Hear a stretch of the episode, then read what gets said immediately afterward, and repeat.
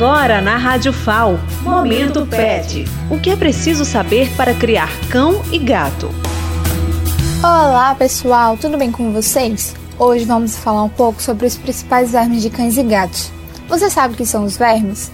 Vermes são animais de corpo mole, alongados ou ajetados, que são conhecidos por serem parasitas e causarem prejuízo à saúde de seus hospedeiros. Existem diversos tipos de parasitas que podem causar verminoses em cães e gatos, mas alguns são mais responsáveis por causar infestações do que os outros. Os mais comuns são ancilóstomas, Diplidium canino e Toxocara. O ancilóstoma, os filhotes podem nascer com verme ou ser infectados pelo leite materno quando a mãe tem o parasita.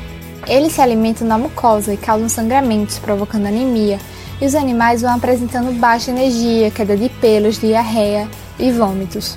O Dipilidium canino, a sua infestação acontece quando o animal ingere pulgas. Esse verme pode ser visualizado como se fossem grãos de arroz ou sementes de pepino nas fezes, ou região anal do animal. Por isso, alguns cães arrastam o bumbum no chão. Outros sintomas característicos dessa infestação são alterações no apetite, diarreia leve, dores abdominais e mal-estar. A toxocara como ancilóstoma, o filhote pode nascer com um parasita ou ser infectado pelo leite materno. Quando o animal está muito parasitado, é possível ver o verme nas fezes do animal, como lombrigas. Os sinais dos animais parasitados são diarreia, pelagem seca e sem brilho e o abdômen mais distendido. Nas três parasitoses, a intensidade dos sintomas vai variar com o número de parasitas. Alguns animais podem até não apresentar nenhum sintoma.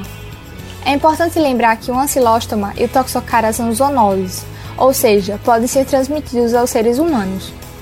No nosso próximo áudio, vamos falar de como prevenir e proteger nossos animais e os seres humanos deste verme. Se seu animal tiver algum desses sintomas, procure um médico veterinário. Então é isso, pessoal. Precisamos ficar atentos para não deixar esses parasitas prejudicarem nossos animais e também a nós mesmos.